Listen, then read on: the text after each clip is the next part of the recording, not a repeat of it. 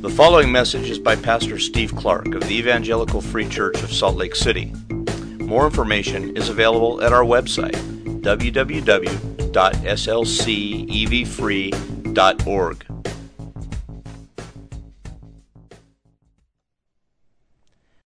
Christian organization. And he told a story about how once, as he and his family returned from a, a lengthy and particularly successful speaking tour, they came back to their North Carolina home and found things not quite as they had left them. The large tree that had been in their yard was now in their house. Hurricane damage, and pretty extensive hurricane damage. And as they looked around the neighborhood, they realized that their house was the only house that had any hurricane damage. And he found himself beginning to think and talk inside and beginning to communicate with the Lord Lord, what's the deal? I mean, have not we been traveling around the country and, and I think doing what you want us to do, serving you, and you seem to bless all those things? seemed that this was particularly a profitable trip for your kingdom, and then we come home to this. It seems kind of odd. Everybody in the neighborhood knows who I am, they know what I do. God, what do you think this says about you to them? You send your servants out to do your work and then you curse them when they come home. Doesn't that send the wrong message, Lord? And then it occurred to him it's as if the Lord spoke to him and said, Yes, I, I am communicating something to this neighborhood. But I'm not today here in your life telling them and showing them how I bless my people with ease. Instead, I'm going to communicate to them, I'm going to show them how a changed heart that's fastened to another world in Christ how a changed heart lives for different priorities and deals with hardships like yours differently than they do. I am going to be communicating something to them. It's not quite what you thought. I'm going to use you to speak to those around you. He still does that. He regularly does that. It's his intention to do that, to take his people, to take us and to, in our lives and through us, speak to those all around us. He takes us and He displays in us, who are, after all, nothing more than cracked clay pots. He displays in us and then through us, like light shining out through cracks. He displays the light, who is life, who's come to the world that people might have life. We're going to see some of that in our text this morning in Ephesians chapter 5. Last week we took a detour, as Don already said, to Jonah chapter 4. And I preached from that text in hopes of preparing your hearts for this prayer initiative that we've just begun. It is the elder board's hope, and it's my hope and my prayer that we would be moved to have concern for the people who are all around us. We would see them and we would be moved for them as God is moved for them and that we would be used to reach out to them, to spread the glorious news of the gospel of grace to those who, whose lives we are in. That's why we were in Jonah last week. May God move in us in that way. Now we're coming back to Ephesians 5, picking up where we left off two weeks ago. And providentially, there is something in this text that also speaks to the spreading of this news of glorious saving and sanctifying grace. Spreading happens through our words, through spoken news, delivered in language, yes. But what this text this morning is going to, to highlight a little bit and, and push on to us a little bit is that spreading also happens not just through words, but through actions. Through proven good news, not just declared good news but proven good news displayed in changed lives, like light shining amidst darkness. These verses this morning in Ephesians 5 7 to 14 contain yet another statement about how we are to walk. We began looking at this theme of worthy walking back at the beginning of chapter 4. We saw there that we've been saved by one Lord into one faith that contains one baptism. And so we are to display this oneness. Display it by walking in unity. The first explicit call to worthy walking, to suitable walking. And then in 417 and following, we saw that there's something that's happened inside of us. We have already been renewed inside, and we are continually being renewed inside, which is a good thing because the inside is the key to worthy walking. What's inside eventually always comes out. And so, at the end of chapter 4, Paul reminds us God in Christ forgave you in hopes of renewing us yet again inside. God in Christ forgave you, so walk in holiness. And then chapter 5, verse 2, Christ loved you, Christian, and gave himself for you, therefore walk in love. Don't walk like verses 3 and 4. Don't walk in self centered lust. And don't let anybody convince you that that kind of walking is actually kind of harmless or even helpful or profitable. Verses 5 and 6, uh uh-uh, uh no. There is much at stake. Because of that kind of living that characterizes the sons of disobedience, the wrath of God is coming. Don't walk there with them. Which brings us to our text this morning. Verses 7 to 14 revolve around another statement about worthy walking. To summarize, here's what this, this morning's about. In Christ you are light. Walk like it. In Christ you are light yet another statement about your being, who you are, what has happened in you. In Christ, you are light. If you stand in Christ, then you yourself are light. You're not just in light, you yourself are light, so walk like it. That's what this passage is going to revolve around this morning. And what it's going to do is it's going to highlight for us two motivations that should spur you on to walk in light. One that centers around what has already happened in you, and the second one, which is a little more complicated, centers around what may happen in others. You should walk in light because of what's happened in you, and you should walk in light because of what might happen in others. That's where we're going to go this morning, look at those two motivations. But first, let me read the passage. I'll be reading from the English Standard Version, which is printed in your bulletin. It's Ephesians chapter 5, beginning in verse 7. Therefore, do not associate with them. For at one time you were darkness, but now you are light in the Lord. Walk as children of light. For the fruit of light is found in all that is good and right and true, and try to discern what is pleasing to the Lord. Take no part in the unfruitful works of darkness, but instead expose them. For it is shameful even to speak of the things that they do in secret. But when everything is exposed by the light, it becomes visible. For anything that becomes visible is light. Therefore it says, Awake, O sleeper, and arise from the dead, and Christ will shine on you. The first motivation for walking as children of light is found in verses 7 to 10. This is the one that's about you. Walk as light because it's suitable for you. It's pretty straightforward. Walk as light because it's suitable for you. Walk as children of light, not in light, but as light. There's a difference there. Let's see where this comes from. Verse 7 introduces this passage this morning, and it's a bridge from last week from last passage to this one, some of your translations may actually include it with verses 1 to 6 in the previous paragraph. It's bridging, bridging the two passages. It's closely linked. It's telling us, it's using the similar pattern here of the putting off and putting on. It's telling us what we should avoid, and then we're going to move into what we should do, what we should take on ourselves. Well, verse 7 says, because of what we saw in verse 6, because that lifestyle characterizes the sons of disobedience and invites the wrath of God, don't go there. Have nothing to do with them. Don't associate with them. It's a command. It's a command, it's not a suggestion again. He tells us do not associate with them. Don't be partakers with them or partners with them, some translations will say.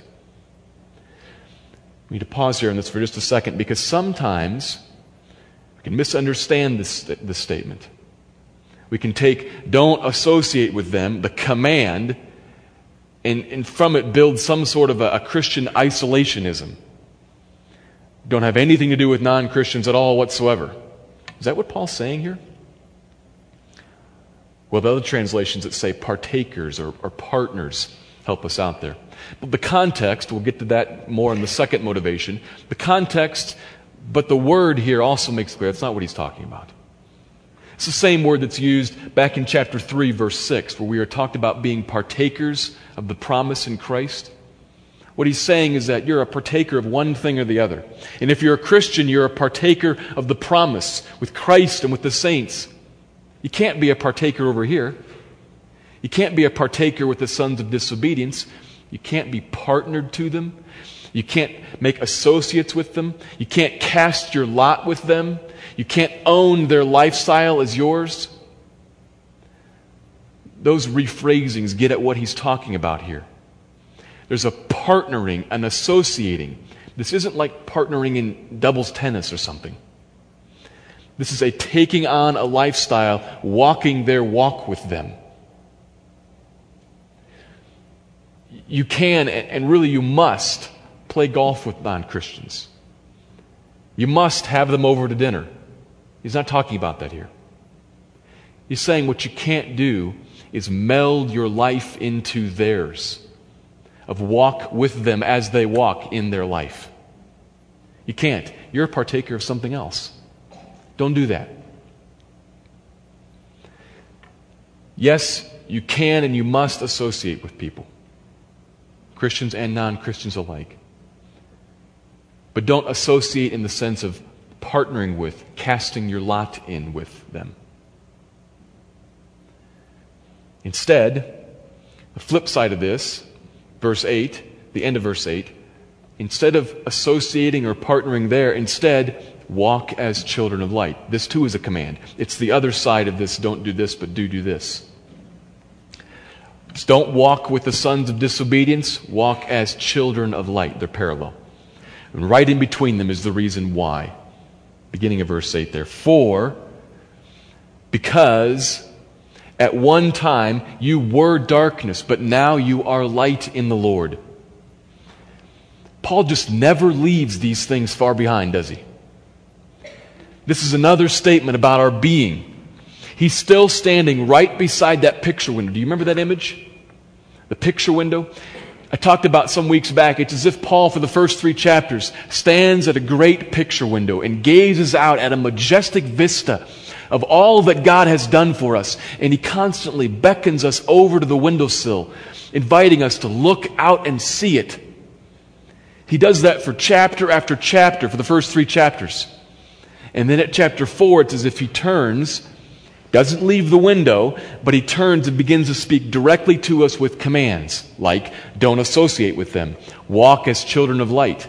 He's right here by the window. And these commands right here, just like all the other ones, he repeatedly says, because, because of this. You were once darkness, but now you are children of light. Walk like that. He constantly ties them together. You must see this. This is not my own personal little hobby horse that I ride every sermon. This is Paul's God inspired method of sanctification. It is how Paul, it is how the Bible, it is how God intends for us to grow in holiness. Not just commanding us what to do, but repeatedly, dogmatically tying it to what's just outside the window. Always. It comes up every week, doesn't it? This would be even more pronounced if we were reading this letter as it was intended, straight through in one sitting, because it would come up every minute. It would come up rep- just like this all the time. We put at least six or seven days between it. It, w- it would be just every minute, every two minutes. He'd keep bringing this up to you. It's how this works.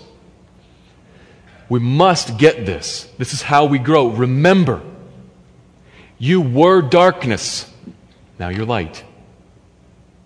You were darkness. Satan's forces of evil They are described as darkness. They create a realm of darkness in which spiritually those who are lost are wandering. These are all statements in the Bible. This is, this is the Bible's perspective. But this verse says, You were darkness. Not you were in darkness. It's not that you were neutral, trapped in a dark room, and if you could just somehow get out of that room, then you'd be okay. You didn't need to get out of the realm of darkness, you needed to get out of yourself. You were darkness. Darkness can no more make itself light than the dead can make themselves alive.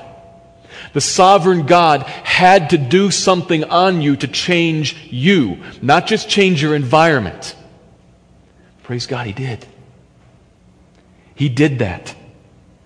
You are now light. He has poured sovereign grace on you and has changed your very being.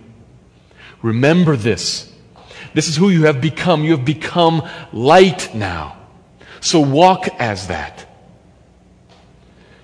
Right here in verse 8, he's not only talking about realms, he's talking about your being. You are light now. This might be a little weird, but picture this. Try to imagine yourself as, as a, a lump of linen cloth.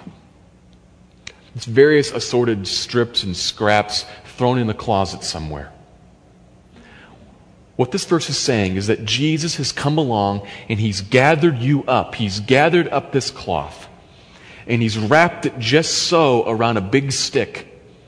And then he's dipped it in some oil and then he's touched some fire to it and set it ablaze. And now you are a torch. You yourself are light. Don't try to become darkness again. Walk throughout the world. He's turned you into a torch, and He's going to carry you throughout your neighborhood, throughout your workplace. A light, you. What would that look like? Verse 9.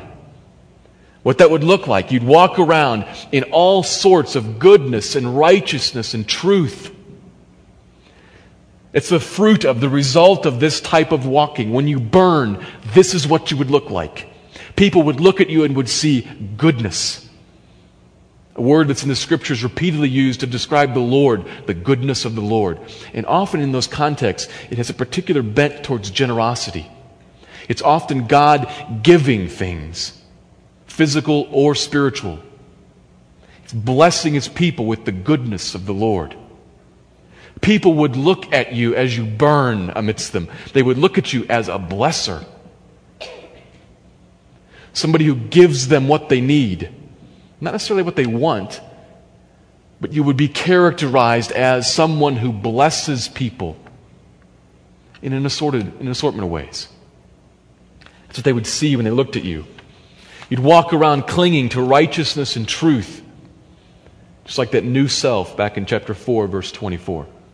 You would be clearly known as someone who has put away falsehood and speaks the truth in love to his neighbor, to his coworker, to his friend. That would be your reputation. People would trust you. They would know you as trustworthy, truthful, righteous. When, they, when you got angry, you'd get rare, rarely angry, but when you got angry, you would quickly confess that and repent of it to them. Because you care more about the Lord's righteousness than your own way. You'd be working at casting off that idolatry that underlies anger. That's who you would be. And through it all, you would have one singular focus. You'd be asking yourself, you'd be praying repeatedly, what does the Lord want of me right now? What pleases Him? You'd be growing in loving what He loves, of thinking what He thinks, of seeing what and as He sees. That would be the, the guiding principle in you. What does the Lord want? What pleases him here? That's who you'd be, walking as light. So, son, daughter, child of light, is it you? I encourage you to think in particulars here. Think about particular people.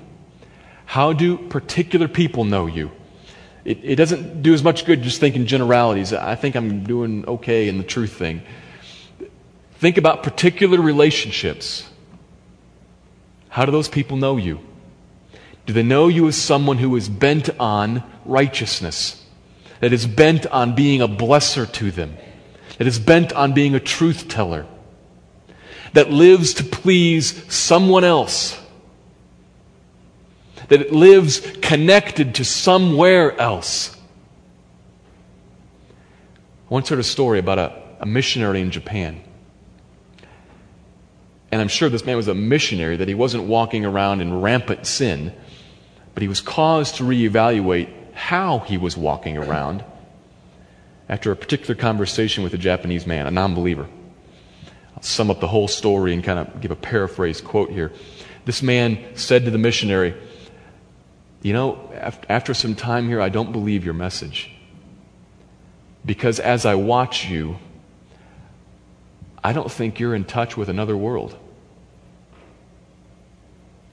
Ouch. Reminded me of a particular conversation that I had with a Muslim friend of mine. This, this, this student had been around our campus ministry for months and months and months.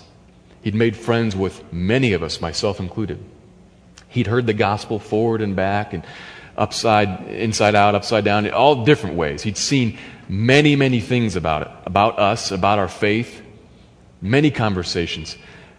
And one night on a balcony, you know, one of those nighttime heart to heart conversations, I had one of those conversations with him on a balcony in Florida overlooking the ocean. It was a wonderful setting. And I asked him, So, what do you think? What are your thoughts as you're looking at Christianity? You're looking at Jesus, this faith. And certainly you're comparing it to Islam, your heritage, your background. And he, and he said to me, you know, Steve, I, I know a lot about this, and I know a lot of Christians well. But I just think that if it was true, you guys would be a lot more serious about it. I don't know what to say to that. I couldn't say, oh, you don't know us well enough. I couldn't say, we're serious about it when you're not around because he was always around. And what kind of testimony would that be anyway? That you? Do you believe it, but you're not really very serious about it? Such that when you walk amongst people, you're not a blazing torch, but more a smoldering one? Maybe like a 20 watt bulb, to mix metaphors. It's light, barely. Do you walk, do you live in touch with somewhere else, with another world?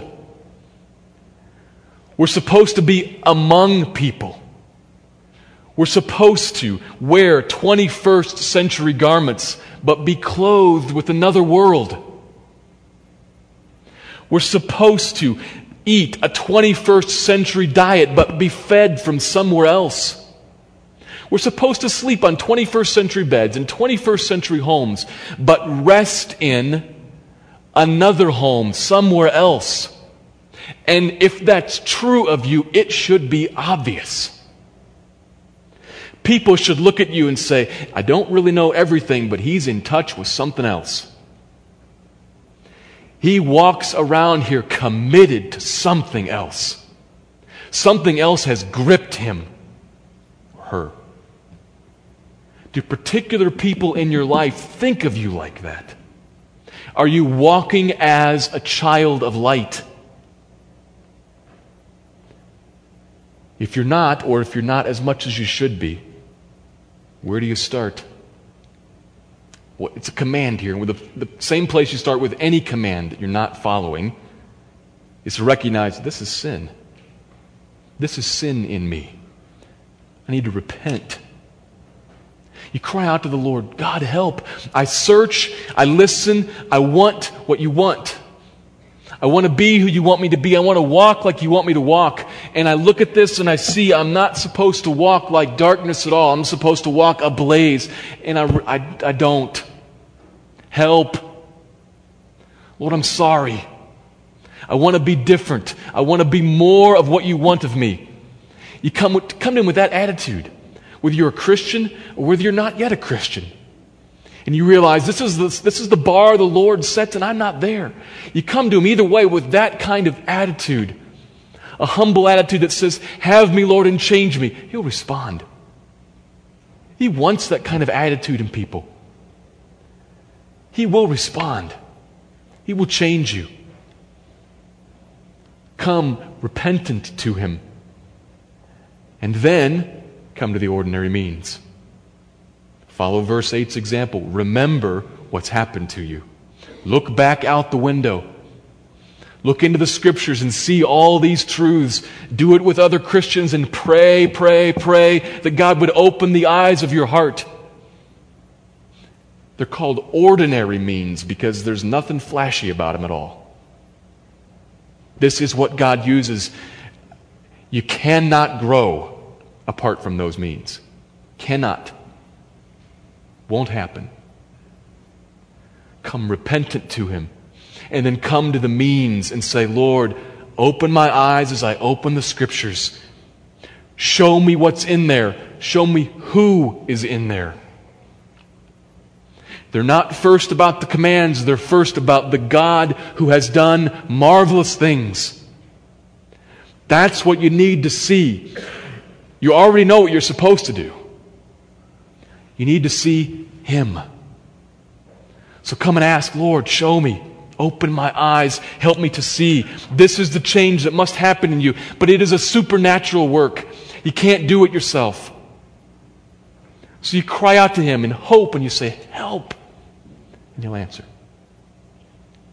You were darkness, but now you are light. Walk as children of light. It's the first motivation. It, you should do it because it's suitable for you, because it honors the Lord. And He wants to use you as you walk around in other people's lives, and that's the second motivation. This one's a little more complicated. It begins in verse 11. Take no part in the unfruitful works of darkness. Similar to what we've already seen. That lifestyle, those works are to be avoided, and more than that, they are to be exposed. It's the same pattern of not this, but this. Don't do that, do do this. Here's what this boils down to the second motivation walk as light because it is redemptive. Walk as light because it is redemptive, not just in the sense that it preserves the world and keeps people acting better. It's redemptive in a salvific way. It is redemptive towards salvation. It may be that in people's lives. If you want to help those friends and family members that we just wrote on these pieces of paper, if you want to help them, this should be motivation right here. They need you to walk as light right next to them. They need that. Verse 11 and 12, pretty straightforward, have absolutely nothing to do with the unfruitful, barren, dead, shameful works of darkness. That's what those verses are saying. Same thing as before. It's a little more focused here. Gets in on, on mentions the works in particular, the unfruitful deeds. That's what we're to avoid. That's pretty clear. But we are more to, to do more than just negatively avoid them. We are to positively expose them. See that at the end of verse 11 there? That's a command also. And here is where our, working, our walking becomes redemptive. The walking as light becomes redemptive here as we begin to expose the deeds of darkness. We don't just expose them. Here's how, I'm, here's how I'm thinking about this. There's some things that need to be filled in in these verses. Paul's not explicit on all of this. We don't just expose them for the sake of exposing them. Like you tear back the covers on your bed and just leave it like that. You know, there's the person that was under the covers, and then you walk out. We don't just expose them so as to shame people to humiliate them or guilt them into something. There's got to be an end other than that in mind here. We've got to expose them for some other reason. That's what's in 13 and 14. We actually expose darkness for the end goal of helping people. It shows darkness to be what it is. It shows the hopelessness the lostness of darkness, and at the same time, right next to it, it shows an attractive alternative. And through this attractive alternative shines out the one who makes it, the one who has made us light. The light doesn't come from us. Someone else lit the torch.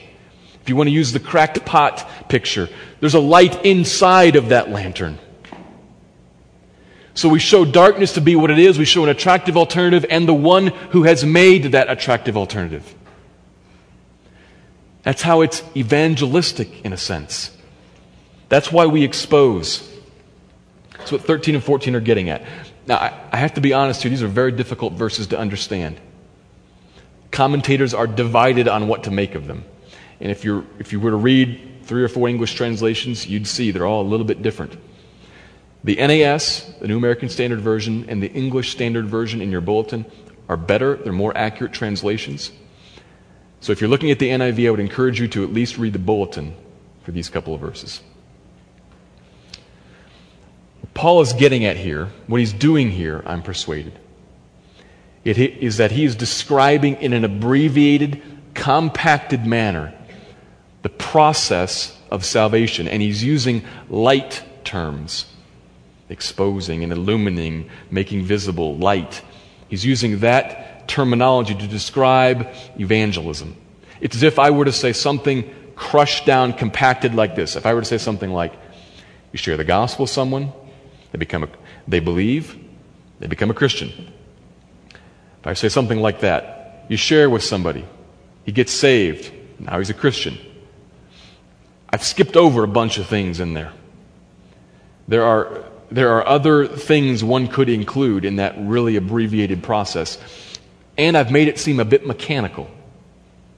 You do A, and then B, and then C. Always works like that, and it's easy. It's not quite fair to describe it like that, but if I wanted to give just a shorthand version, that would be roughly accurate. I think that's what he's doing here. Follow along, and I'm going to I'm going to try to paraphrase this a little bit. I'm going to go slowly so that you can try to see this. Beginning in verse 13, it's as if he said, When sin is exposed and confronted with the contrasting righteous walk of life, when sin is confronted and exposed, it's an evangelistic moment now, that doesn't happen for everybody, of course. Doesn't always happen. Doesn't strike many that way. I'm just talking in generalities here of the successful pattern. Preaching of a sort happens there in that exposing. And then what happens is that for some, they're struck by it and they are illumined. It's made visible. And think about this physically. When things are made visible, they're no longer darkness. Verse 14, in fact, when they're made visible, they are light. It's the process here of exposing, and some are made visible, are illumined, and what's happened then is that they've become light. Shared the gospel with them, they got saved, that is, they became a Christian. That's what happened to you, isn't it? Isn't that why we always sing this little praise hymn here? Awake, O sleeper, arise from the dead come up from the realm of death and darkness and come into the place where Christ shines on you forever and ever. Evidently, a little hymn that was sung commonly in the early church. He's brought that in here to, to reinforce this little point that he's teaching them. Now, I've added in some things there, obviously. I've filled in some missing links. But this is what I think he's getting at. And if you want to talk more about that later, that's fine, we can. But it's about all I can do right now. There's a process here, a common process. People walk in darkness, light comes up next to them and exposes that. And that which is successfully exposed is illumined, made visible, which is to say that it itself becomes light now. What happened to you. You came out of darkness and you moved into light. And Paul puts this here to enlist us, to, to point out the critical first step that exposing is, and to enlist us in that process. He wants us to become active exposers ourselves. So, how does that happen? How does it happen in normal life? I mean, should we, maybe we should rent billboards and make big statements take out newspaper ads. Maybe we should write letters to protest various things and undertake publicity campaigns of different types. Maybe we should just have protests and shout louder and longer than our opponents. Obviously, I'm coloring these things in, in, a certain way, and I'm not much of an activist, so none of those things naturally appeal to me. I guess I have to say that done properly, they're all legal. Done properly, they're all legal. So maybe there's a place for them here in, in our society. But what I do want to make clear is that they're not in this verse. This verse is calling us to exposing in a different way than that. The type of exposure in view here, and therefore the point of this sermon, is that the walk of light is what's needed. Walking in goodness and righteousness and truth. Walking, living, that is a lengthy process. It's not that that walking excludes speaking. Certainly can. But you see the difference between this and this? The statement on the billboard or the letter or the protest? Let's assume those things are all right. They're still not a walk, they are declarations. Anybody can declare anything. God may use that. It's not what he's talking about here. He's calling us to walk as light in people's lives. Proximity to them is expected. Holiness and righteousness and love and unity is all expected in us. And it's expected that we would be torches blazing right next to people, showing something off to them over days and weeks and months. We respond to confrontation with peace when others get angry. We're generous towards those in need where others are tight fisted. We, we avoid all kinds of lewd conversation where others dive right in. And we do that repeatedly. But more than that, more than that, we show them the sifting sands their lives are built on by how we approach cancer in peace, how we approach unemployment with confidence, how we look at all of the other storms of life that commonly rock and even sink others who don't have faith in Christ. How we approach them shaken, yes, but not sunk. Hard pressed, yes, but not crushed. We approach life in that way and we show a difference. Now, not to everybody. I'm sure that some people looked at my friend with the tree in his house and only thought, eh, bummer. But others probably thought, wow, he's disturbed by that but he's dealing with it much differently than I did last year when it happened to me, or than I did last week when I got a car wreck and totaled my car. His house is totaled, and look how he's dealing with that. This happens through a walk, not in a moment. We must walk like this around people. Our lives of light may expose our friends and neighbors' shortcomings. It may also, it is our hope, expose an attractive alternative. But more than that, it must also expose, you must be transparent enough to make clear the reason for the hope that you have. That there is a great light who has come into the world to give life, who is your highest treasure. That's why you don't care about your house ultimately because you have a greater treasure who has given you a vast inheritance, far more than anything you can own on this earth. And your life is fastened to that in that other world. And that becomes obvious as you walk day in and day out next to people as a blazing torch. That's what he's calling you to here. Walk as light. You were once darkness. Now walk as light. Because it's suitable for you? And because it may very well be redemptive in these people's lives. Walk as children of light. Let me pray.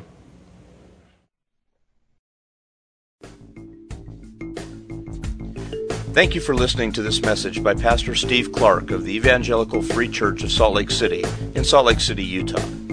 Feel free to make copies of this message to give to others, but please do not charge for these copies or alter the content in any way without permission. We invite you to visit our website at www.slcevfree.org or call us directly at area code 801 943 0091. Our mailing address is Evangelical Free Church of Salt Lake City, 6515 South Lion Lane, Salt Lake City, Utah 84121.